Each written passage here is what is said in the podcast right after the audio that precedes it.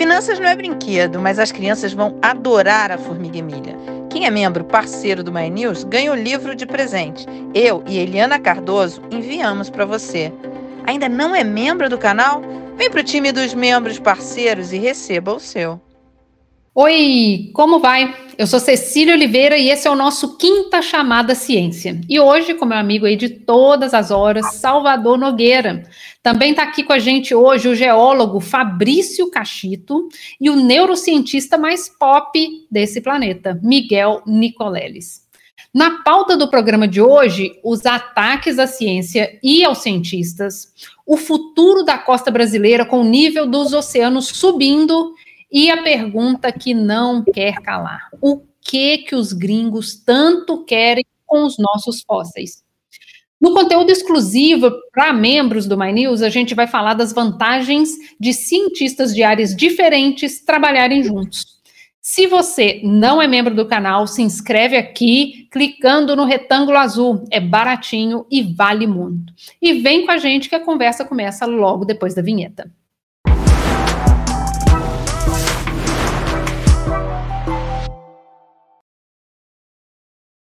A pandemia mudou nossa vida, matou milhares de pessoas e escancarou o terraplanismo no mundo.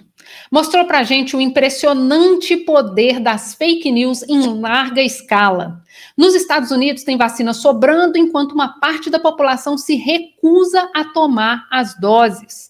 No Brasil, a gente viu na CPI da Covid o esquema do gabinete paralelo que queria emplacar a hidroxicloroquina como tratamento e depois a denúncia do teste com medicamento sem autorização de pacientes na Prevent Senior.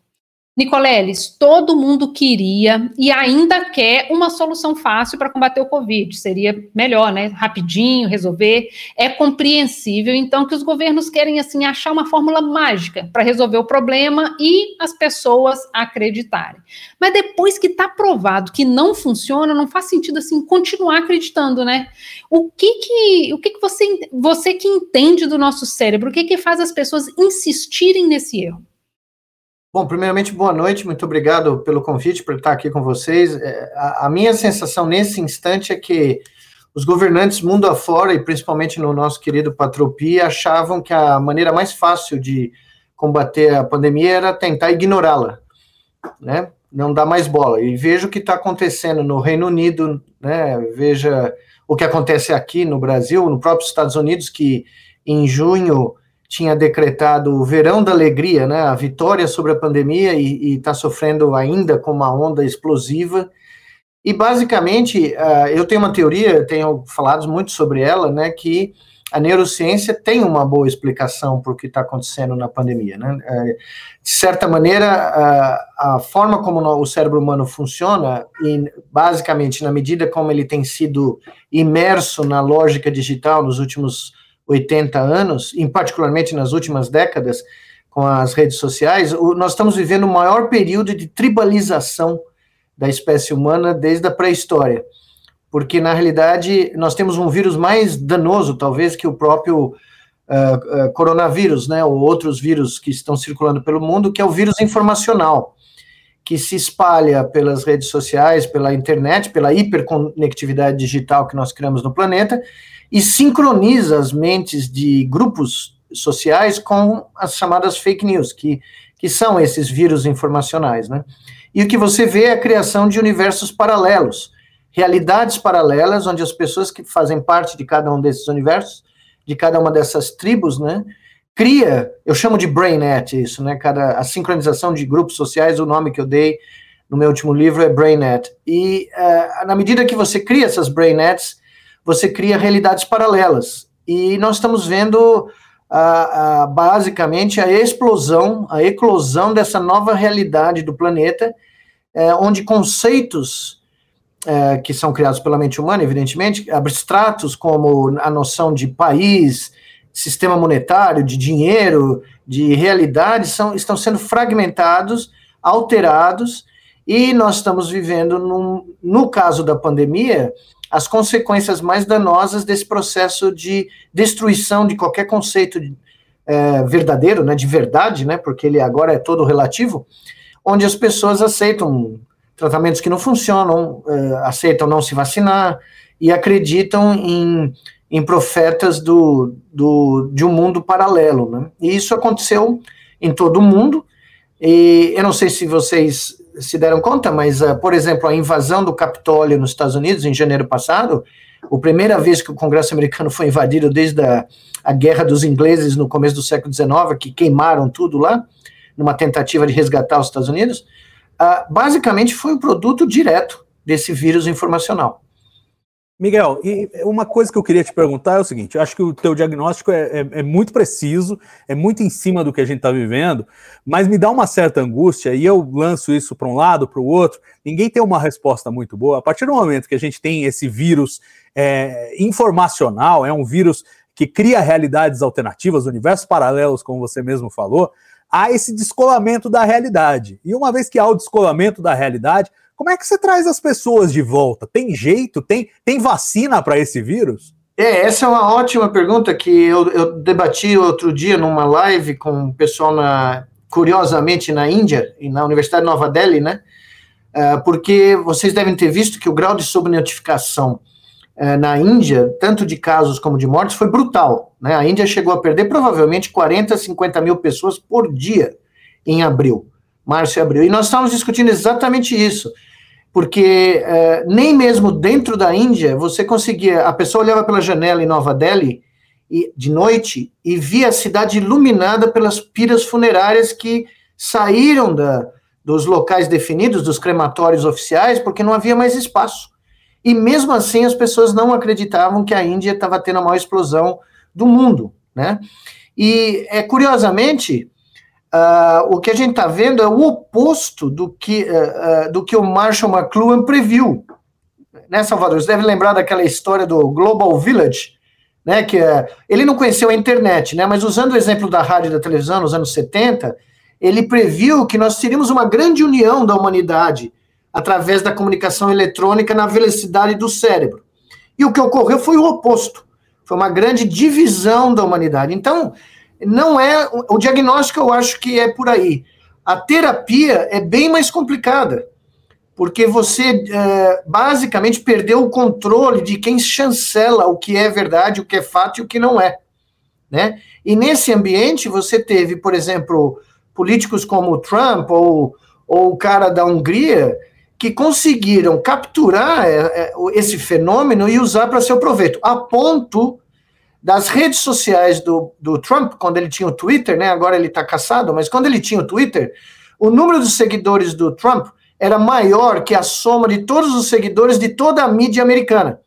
Então, quando o Trump mandava um tweet, ele não tinha a menor necessidade de falar com a mídia americana, porque ele, ele sincronizava mais cérebros mais rapidamente do que todos os meios de comunicação do país.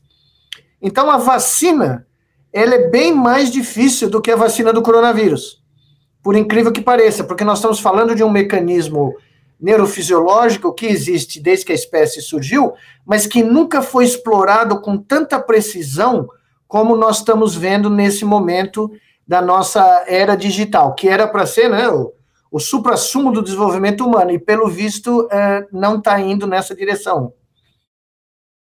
E esse, esse terraplanismo né, em relação à Covid se converteu também em ataques a cientistas. A revista Nature fez um estudo com 321 pesquisadores de todo mundo que deram entrevistas ou postaram nas suas redes sobre a pandemia. 15% deles receberam ameaças de morte.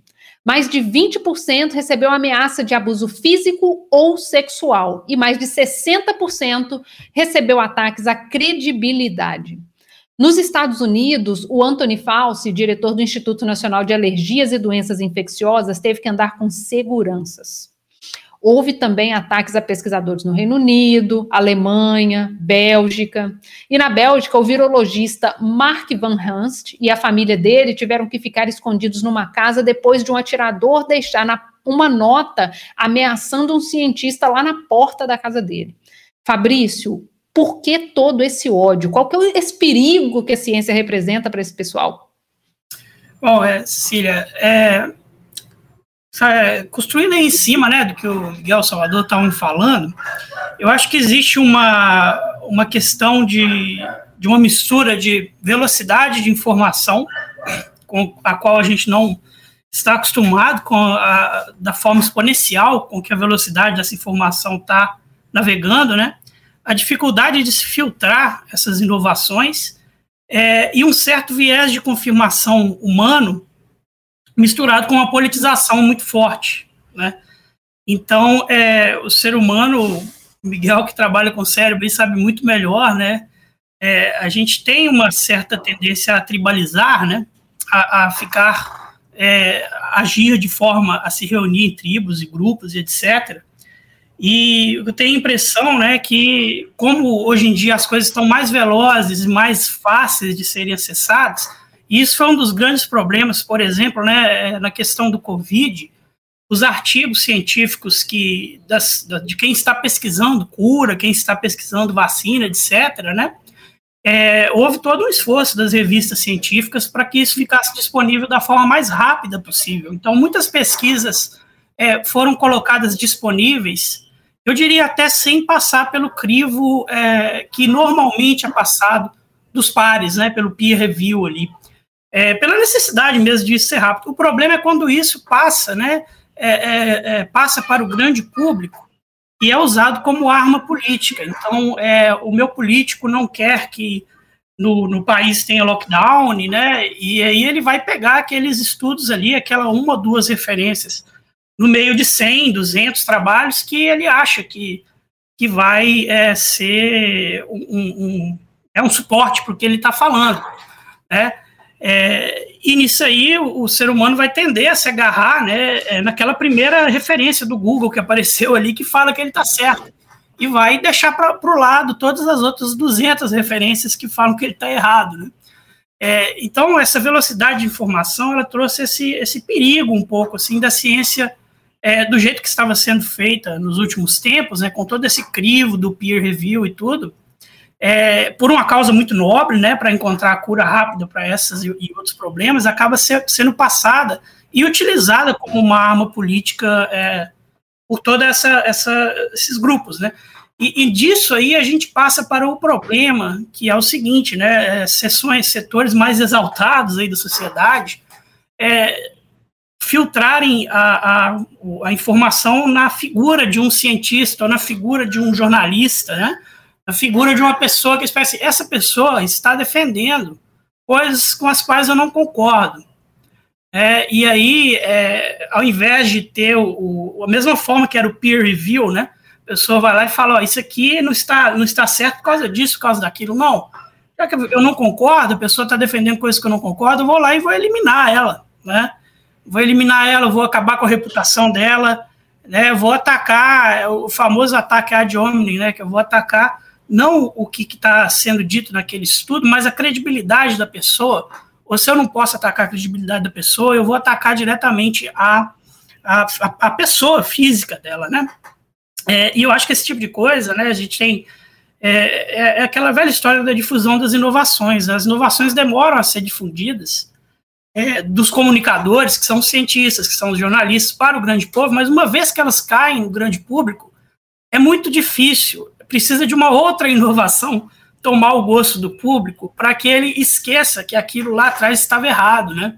Então, a pesquisa científica, ela não funciona de forma que você publica um artigo e aquilo ali é a verdade absoluta, né? A pesquisa científica boa, de boa qualidade, com toda certeza, daqui um mês, dois, uma semana, duas, vai ter um monte de gente questionando sua pesquisa científica, colocando argumentos contra e etc. Né? E assim que a ciência vai crescendo, o problema é quando isso passa de forma muito rápida para a população e a população não pega essa parte do questionamento, ela pega só a parte que, poxa, saiu um artigo que fala algo que defende o que o meu político quer. Então eu vou usar isso como um argumento, como uma arma, né? Eu acho que tem toda uma, uma questão aí de, dessa dificuldade, uma vez que passou para o povo, você conseguir é, provar que aquela inovação estava errada, né, ou vir com uma nova inovação por cima para que isso possa ser trocado, né? Todo, todo, e a gente, como cientista, né? Desculpa se eu estou falando demais aqui, mas é, a gente viu como é que é a questão aí, né, principalmente em tempos eleitorais, etc., de, de você ser jogado num pacote de vagabundos, de pessoas que não fazem nada, etc., né, e a gente se pergunta, né, o que é que, o que, é que quer um país que trata mal os seus cientistas, né, porque todos os países, vamos dizer, desenvolvidos, né, que são, pode ser os baluartes que se, se considera do capitalismo, do livre mercado, etc., todos esses países valorizam os seus cientistas, sua ciência de ponta.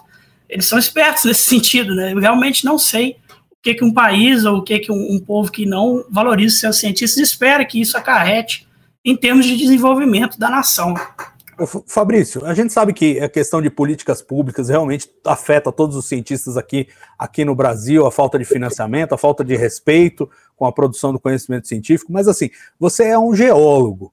E na geologia, nós fora os terraplanistas, não tem muita politização. Eu queria saber se você, é, ao longo desses últimos meses e anos, você também se sentiu agredido como cientista, apesar da sua área não ser tão politizada, não ser tão controversa, como, por exemplo, quem estava pesquisando o Covid.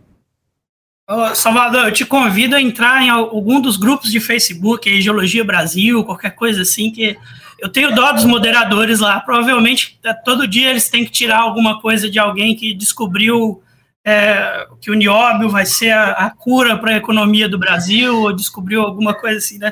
Infelizmente, eu acho que a grande maioria das áreas aí foi contaminada pela. Não, uh, não, não tanto pelo Covid, claro. Veja né? bem, venderam a ideia que o pré-sal não ia dar lucro para o Brasil. Exatamente, a coisa é completamente maluca. É.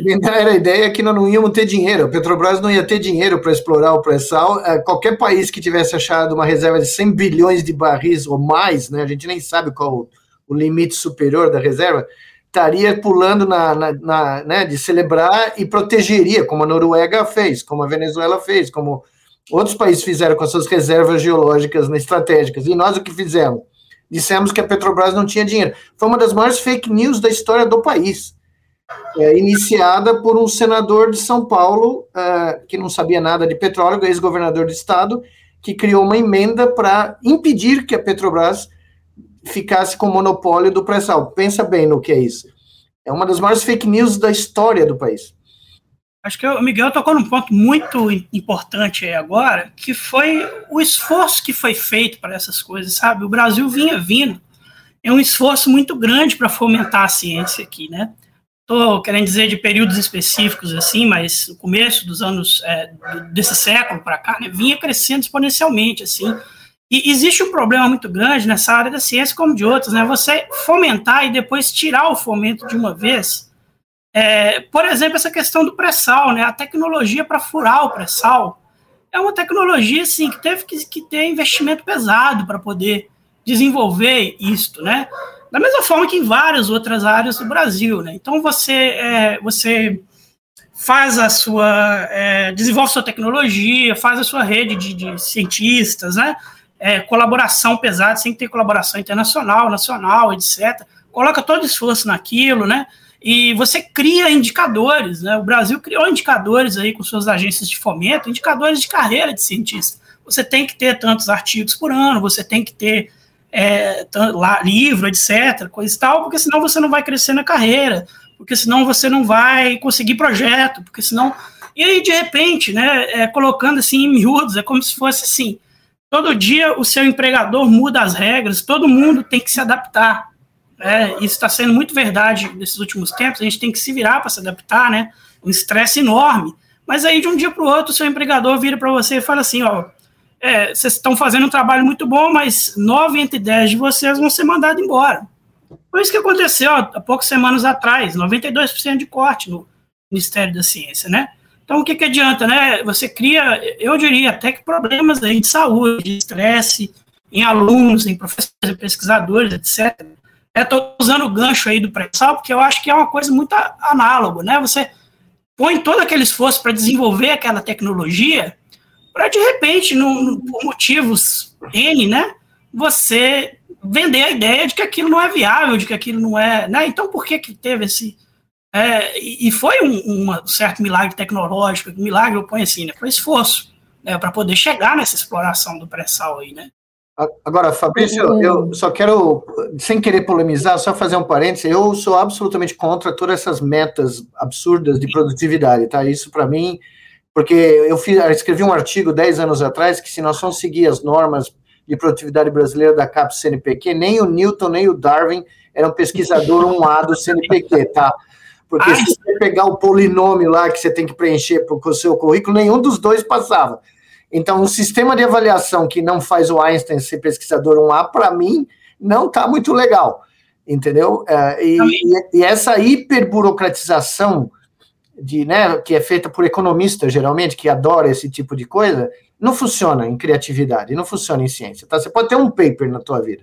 Se o paper mudou a humanidade, como foi a origem das espécies do Darwin, que levou 30 anos para escrever o barato lá, né? Eu, eu até brincava, né, com o meu, a, a, a diretora da Faculdade de Medicina. Eu vou chegar aqui para a senhora aqui e falar assim: olha, eu preciso de um sabático de 30 anos para escrever a obra, a obra mais importante da minha carreira. Tudo bem? Eu queria só ver o que ela ia responder para mim, né? Porque nem nos Estados Unidos essas, essas metas são, são feitas, tá? E olha que os caras são malucos por esse tipo de, de milestone aí, tá? Então a ciência no Brasil ela foi extremamente burocratizada ela também extrapolou num, numa direção. E, e, eu acho que isso também tem que ser corrigido. Isso, mas isso não significa que tudo que você falou não está absolutamente correto. A, a, a, conquista do pré-sal foi uma das maiores uh, conquistas da ciência brasileira.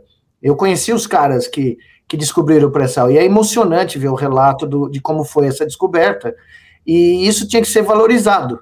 Né? E da mesma forma, nós só não perdemos a Embraer nessa pandemia por um fio de cabelo porque a Boeing ficou sem cash flow e não pôde pagar o, a merreca que eles iam pagar pela Embraer.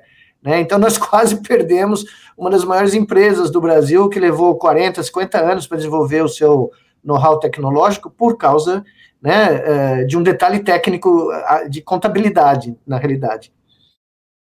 É, duas coisas que o, que o Fabrício falou aqui que são interessantes. Uma sobre o, o impacto que isso tem na saúde dos cientistas. A gente, inclusive, falou sobre isso no programa passado. Então, se você perdeu, volta aí no canal. Desculpa. Volta aí no canal, porque já está disponível. E outra coisa que ele mencionou é a questão da colaboração. A gente vai voltar nesse assunto. Agora a gente vai falar da ONG americana Climate Climate Central, que identificou cidades mundo afora que podem sofrer com o nível dos oceanos subindo por causa das mudanças climáticas. A pesquisa tem algumas projeções para a situação das cidades costeiras em 2100.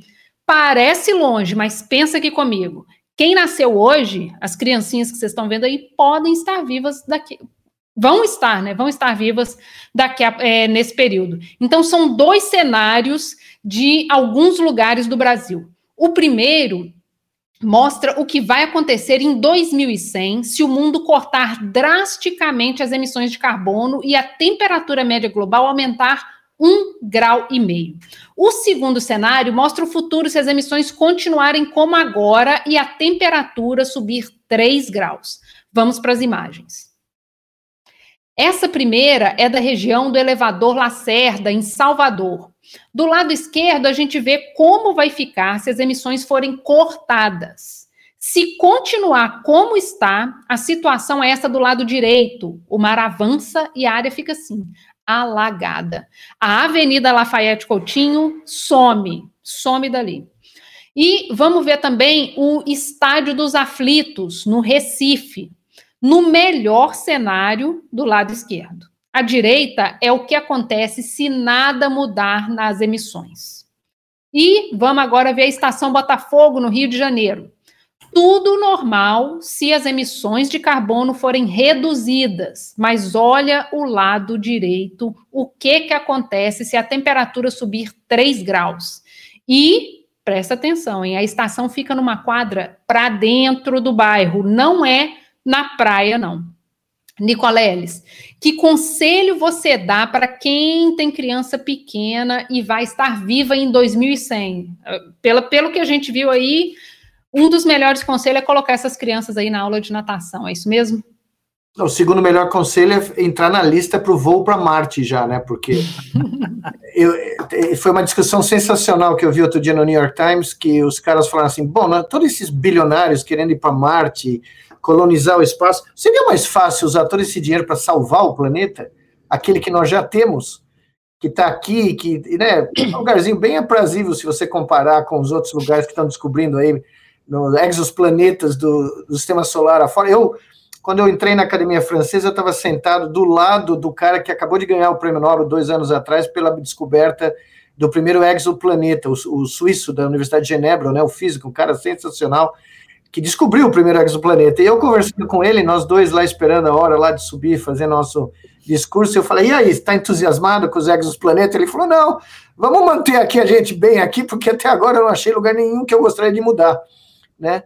E, e é a pura verdade, né? Nós, nós temos aqui ainda, nem sei se dá tempo ainda, mas uh, nós temos a chance de preservar o planeta que temos, mas parece que é difícil convencer o pessoal de que a, o, o relógio está, o tempo está acabando do relógio, né? E nós podemos condenar futuras gerações a é, o que você mostrou é um, da, é um dos problemas menores, né?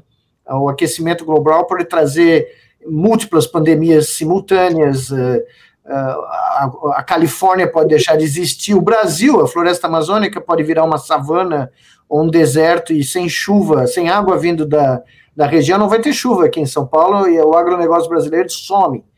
Né? Então, as consequências são extremamente graves mas parece que as pessoas não, não conseguem se sincronizar com esse problema. Né? Ô Miguel, concordo e... 100%, mas cinco minutos atrás você estava fazendo festa do pré-sal aí, eu anotei aqui, guardei aqui. Não, não, eu, a festa não foi por descobrir óleo, foi pelo esforço uh, intelectual mesmo, tecnológico, porque quando você conversa com os, os geólogos e os engenheiros, né, uh, e não é numa palestra, não, conversa com mais calma, né, você vê o, a, né, o brilhantismo da criatividade desses caras, e é uma coisa emocionante como brasileiro você vê isso. Né? Claro, eu, eu também, quando comecei a ir para Natal, eu conheci projetos de energia eólica, energia solar né, no Rio Grande do Norte, e, é muito emocionante também. Né? Mas tudo isso está indo para o buraco aqui no Brasil nesse momento. Tudo isso está sendo destruído, e a gente não para para pensar que o que está acontecendo, por exemplo, no Pantanal. Todo mundo fala muito da Amazônia, mas as pessoas não falam do Cerrado, da Caatinga e do Pantanal, outros ecossistemas que estão sendo tão devastados, ou mais, do que a floresta amazônica. É, tem pessoas na Inglaterra se preocupando mais com o Pantanal do que aqui no Brasil. E isso é muito chocante de se ver, né? A nossa omissão, enquanto geração, eu diria, né? Para o futuro dos. Como a gente estava falando aqui das crianças daqui a 100 anos, só para só ressaltar, expectativa de vida com a pandemia de Covid caiu 15 anos, na média. Então, é, né, é, vai, vai, as crianças que estão nascendo agora podem viver menos do que a nossa geração. É, e Fabrício, você publicou recentemente artigos que descrevem a paisagem brasileira milhões de anos atrás. Um dos textos fala é, de um período glacial e o outro da época do supercontinente de Pangeia. As mudanças climáticas elas vão deixar vestígios nas camadas geológicas e também queria saber assim, os geólogos do futuro, se houver futuro, né? Porque como a gente mencionou aqui, o negócio está difícil. Eles vão poder identificar quando foi que o bicho pegou na nossa época? É, olha só, é, tem uma coisa muito engraçada que eu costumo falar, né? A gente tem todas essas discussões e é, falando aí de mudança climática, né? Mudança na matriz energética, que vai ser importante. E quando a gente olha no passado geológico do planeta, né? E é um pouco difícil esses, esses, esses períodos de tempo entrarem assim na nossa cabeça, né? São períodos de tempo muito grandes, mas coisas de milhões de anos atrás aconteceram é, coisas naturais na Terra que causaram extinções em massa, né? Várias, várias períodos de aquecimento, períodos de glaciação. Isso a gente consegue ler nas rochas e a gente vê, né, é, o conteúdo de fósseis desaparecendo, reaparecendo, etc. Né?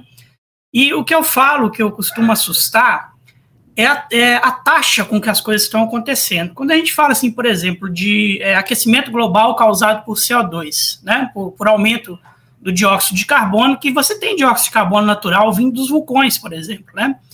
última, a última grande extinção em massa aí, no Paleoceno e Eoceno, é, subiu 5 graus Celsius a temperatura do planeta em 5 mil anos. É, isso é mais do que a história ocidental é, registrada, assim, que a gente conhece mais. Tem história mais antiga, mas estou falando, você pensar a Idade Média, Renascença, o que você quiser aí, tá nem na metade desse tempo. Então, é, a temperatura do planeta subindo 5 graus Celsius em 5 mil anos matou dezenas de, de por cento aí da, da vida no planeta. Imagina, você falou aí agora, né?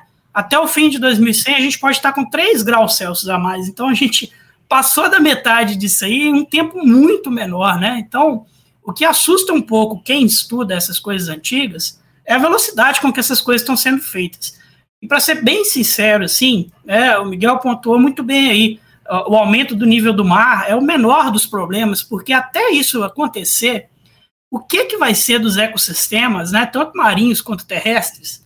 Sinceramente, assim, a maioria das pessoas não sabe, né? Qual, o que, que essa velocidade de mudança pode fazer, né?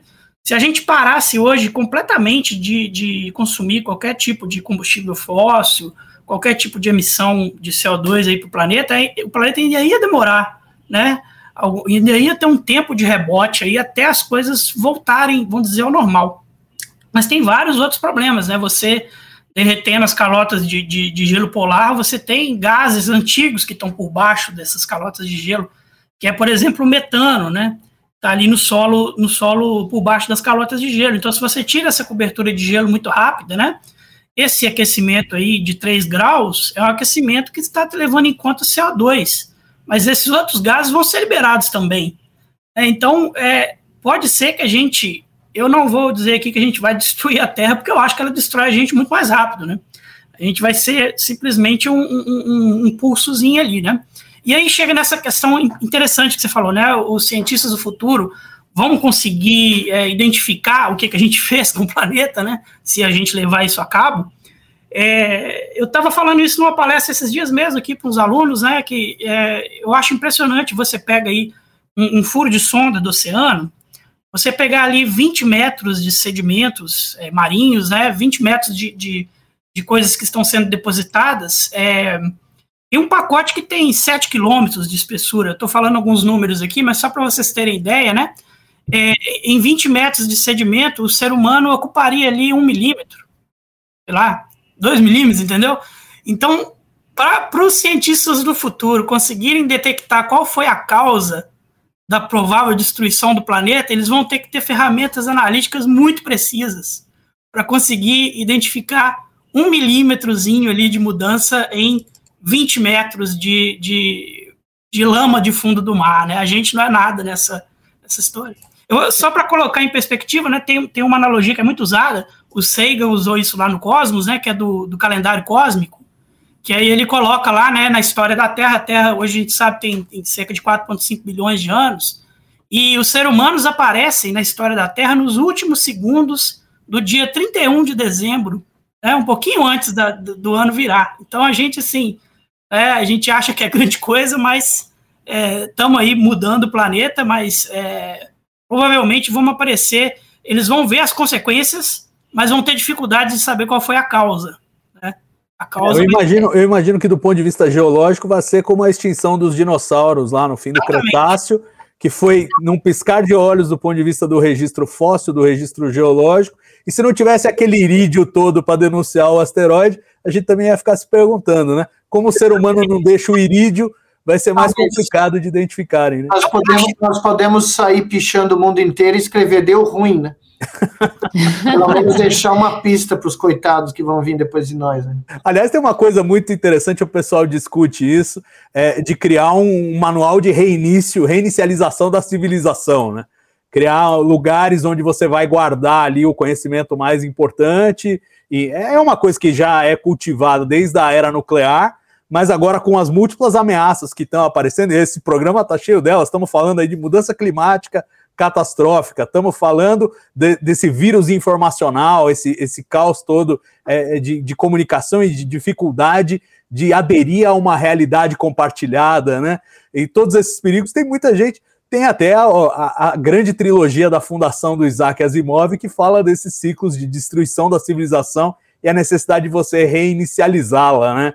Eu não sei se a gente não tem que preparar alguma coisa nesses termos aí, um repositório do conhecimento para ter um restart mais rápido lá para frente. Aguarde o meu primeiro livro de ficção científica que eu estou terminando. Você acabou, de, você acabou de tocar no, no ponto central dele. Pô, sensacional. Lerei, lerei com A gente ainda há de ver. Há de ver esse livro. Está na hora da gente conhecer o, o trabalho de mais um cientista brasileiro. Vamos acompanhar.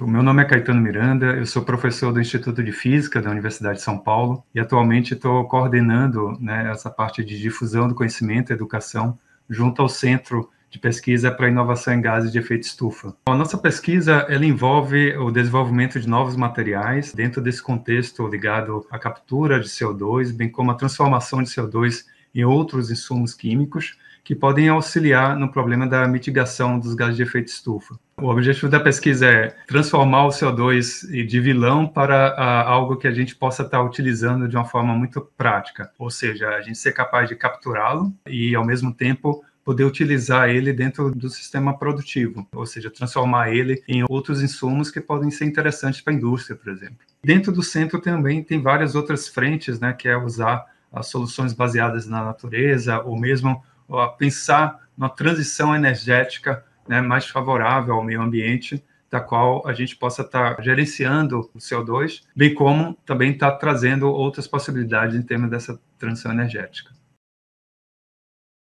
Salvador, além dessa transformação do carbono que o, Ca... que o Caetano falou, é, em transição energética, além dessa transformação, a gente está perto da COP26 em Glasgow, onde esse será lá um dos grandes temas.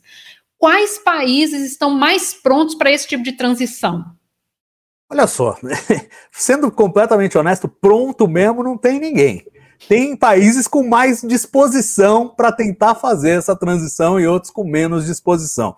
Eu acho que os países europeus, a Europa Ocidental, de uma forma geral, já, já entenderam que não tem saída. A gente vê Reino Unido muito engajado, Alemanha muito engajada. Acho que a Alemanha é um grande destaque nessa tentativa de renovar a matriz energética, investir em energia limpa. E, e a gente vê alguma coisa também no Oriente, Japão, mais por opções que foram feitas no passado do que realmente por uma, uma, uma medida agora de contenção das mudanças climáticas. Então, goste ou não de energia nuclear, do ponto de vista de mudanças climáticas, energia nuclear é melhor do que outras soluções, né, como termoelétricas, é, queima de combustíveis fósseis de uma forma geral, é, é um problema sério, mesmo quando você pensa em gás de xisto, essas soluções que são semi-sujas, né, elas ainda são problemáticas. Então, assim, quem está com o pé mais na energia nuclear ou tem um investimento maior de energia limpa, está na frente. E curiosamente, o Brasil estaria numa condição muito boa, porque ele tem aí uma capacidade hidrelétrica já instalada é, muito significativa. A gente sabe que hidrelétrica é aquela coisa que, quando você instala, ela tem um impacto é, ambiental violento, mas depois disso fica uma coisa manejável, como a gente já tem essa capacidade instalada, a nossa matriz é relativamente limpa comparada com outras, e a gente tem outras soluções como, por exemplo, o, o programa de etanol para carro, né, e a facilidade que a gente tem em produzir etanol, que é um, é um caminho sustentável para do ponto de vista das mudanças climáticas, porque tudo bem, ele emite CO2, a queima do etanol, mas depois você planta a cana de volta e fixa o CO2 que você jogou para a atmosfera, você fixa de novo. Então ele tem um ciclo fechado. É, um, é uma solução possível enquanto a gente faz a transição aí para os carros elétricos. Infelizmente, o Brasil está deixando para trás tudo isso é, que a gente tinha de frente e, além de tudo, estamos agravando a situação com as queimadas, com a destruição da Amazônia, com o desmatamento, que nos torna um emissor poderoso de, de CO2. Então, o Brasil tinha uma frente que está jogando fora. É, é, parece ser uma sina do nosso país sempre perder o trem da história. A gente tem as oportunidades de entrar na frente, de ser protagonista. O Brasil era um protagonista na seara ambiental e passamos de protagonistas a vilões em pouquíssimo tempo. E isso é muito muito triste. O Brasil não se coloca hoje numa posição boa, mas pode voltar a ser, porque tem bases é, sólidas, precisa agir rápido. E eu acho que os países da Europa Ocidental, talvez mais Japão, ali, tigres asiáticos, são os que estão mais dispostos a fazer essa transição. Agora, pronto mesmo, ninguém está. E esse é um drama, porque o relógio está correndo. É, vou falar agora de briga de aranha. E não é aquela Aquela, aquela do Raul Seixas. Voltou ao Brasil um fóssil de aranha que tinha sido tirado ilegalmente do país. A bichinha é da era Mesozoica. O fóssil estava na Universidade do Kansas, nos Estados Unidos, e foi devolvido ao Ceará. O caso tinha começado a ser investigado em junho, quando o pessoal da Universidade Regional do Cariri viu um estudo científico publicado nos Estados Unidos que dizia que o fóssil havia sido doado. Mas, como a lei brasileira não permite esse tipo de doação, o, M, o MPF do Ceará começou a investigar. Pelo menos uma coisa boa saiu daí. Os autores do estudo americano batizaram a espécie da aranha de Cretapalpus vitari. Isso em homenagem a Pablo Vittar. É isso mesmo.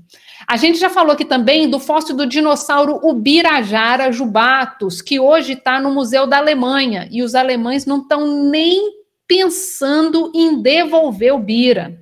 Fabrício, o que que esse povo quer com os nossos fósseis? É, quando se fala de fósseis, né, é, a gente consegue enxergar um valor mais, é, mais óbvio, assim, porque são coisas, obviamente, raras, né, são coisas que carregam é, não só muitas vezes esses fósseis são contrabandeados para servir de decoração em quartos, essas coisas assim, né? Mas eles carregam não só esse tipo de valor estético, etc., como também um valor científico muito grande, né? Então, é, uma coisa que eu ando falando muito, e inclusive está aí nesses últimos artigos que você falou, né? É, a grande maioria dos modelos é, de evolução geológica, evolução da Terra, né, nos vários é, períodos geológicos, eles são fortemente calcados em rochas e depósitos fossilíferos, por exemplo, que você encontra no hemisfério norte, tá? Em países aí, né, da América do Norte, da Europa, é, bom, a Austrália, né, que está no hemisfério sul, mas é secessão, e a China agora, né, a China vem liderando esse tipo de coisa aí, se abre as revistas científicas, os chineses estão liderando mesmo. Por quê, né, porque teve mais investimento nesse tipo de coisa, etc.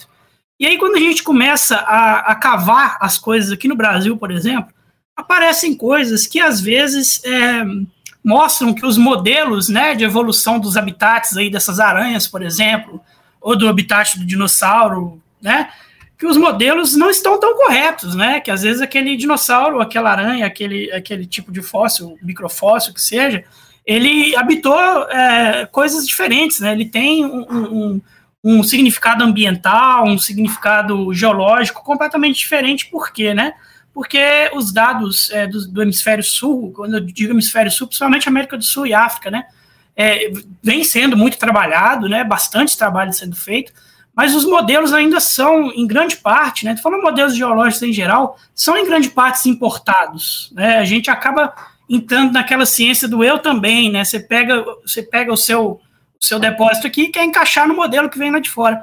Quando às vezes, se você for olhar isso, né, não, aqui, esses fósseis, essas rochas daqui estão indicando que talvez a história não seja como estava sendo contada por lá. É, então, eu acho que isso aí é um, um dos grandes valores científicos desses, desses fósseis, né? É, e eu, se eu fosse um pesquisador estrangeiro, né, eu ia ter todo o interesse em trabalhar é, num lugar onde você tem essa possibilidade, né, de com uma martelada você muda um modelo que está publicado lá na Nature ou Science, ou etc. Né? Você descobre coisas novas em lugares que não estão ultra explorados, como já são vários desses lugares na China, no, no, nos Estados Unidos, etc. Né? Então acho que tem essa grande, essa grande é, vantagem. Né? Agora a questão e parece... é né? Desculpa, pode, pode. Tá. Tudo bem. E, e, parece que a coisa piora, inclusive, né? Porque o Brasil sofre há anos com a biopirataria. O açaí, por exemplo, foi patenteado por japoneses em 2003. As ONGs da, da Amazônia pressionaram e o governo japonês recuou e cancelou a patente. Um remédio à base de espinheira santa é patenteado no Japão desde 1996 tem patente alemã do Jaborandi, a copaíba foi patenteada por franceses e americanos, a andiroba tem patentes no Japão, nos Estados Unidos e na França. Nicoleles, qual o impacto desse tipo de patente para a ciência brasileira? E também queria saber se na sua área, né, a neurociência tem pirataria também. Ah, muita, porque medicamentos que foram criados com princípios ativos que vêm aqui do Brasil, de vários lugares do Brasil, do Nordeste, da, da Amazônia, para doenças neurológicas, né? Uh, eu, eu não sei a, a, o valor comercial porque eu não acompanho, mas eu vi muitas dessas discussões e eu me lembro de ter sido surpreendido pelo menos uma vez quando eu perguntei de onde era o princípio ativo e o princípio ativo era daqui mas estava sendo explorado fora do Brasil, né? Isso é faz muito tempo que isso ocorre, né? É, me lembro de nos anos 90 estar tá no Japão e estar tá participando de um evento lá e ter descoberto que também o, os fármacos que estavam sendo descritos eram da Amazônia, o princípio ativo, né?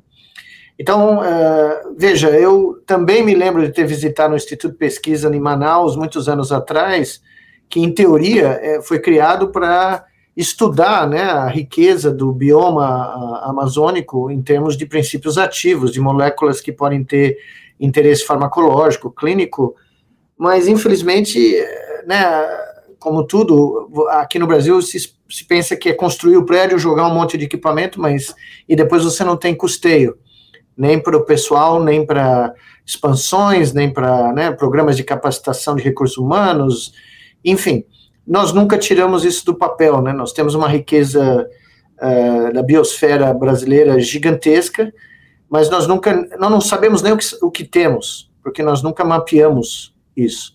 E isso causa uh, grandes uh, surpresas, né? Quando a gente sabe que não só na área médica, mas em outras áreas materiais, por exemplo, né? Você vê pesquisas sendo feitas com materiais baseados em em, em, em coisas que pertencem a, a, ao bioma brasileiro. Né? Então, isso eu acho que é um problema crônico e que mostra novamente a nossa a pouca cultura científica que nós temos enquanto uh, fazer da ciência uh, um componente essencial de qualquer projeto de nação que o Brasil nunca teve, mas uh, o, por exemplo, a gente viu em todos os períodos aqui da, da nova república que o Ministério da Ciência e Tecnologia era sempre o que sobrava nas negociações políticas, tinha que entregar de troco para alguém. E isso sempre foi sendo feito sem nenhum tipo de, de critério, né? Nós tivemos ter políticas de Estado, políticas de nação, independente de quem ocupa o poder na, né, é, é, num determinado período. Mas nós nunca criamos, né? E as consequências são essas. É, e no próximo bloco a gente vai falar sobre colaboração no trabalho, que é algo que o Fabrício começou a mencionar aí no, um, um pouquinho para trás. E vamos perguntar, né? Dá para fazer ciência sozinho? A conversa vai ser só para membros. Se você ainda não é do nosso bonde e quer ser parte, vem ser membro. É só clicar aqui no botão azul e ser membro. O vídeo aparece já já na playlist membros ou na aba comunidade. Até daqui a pouco.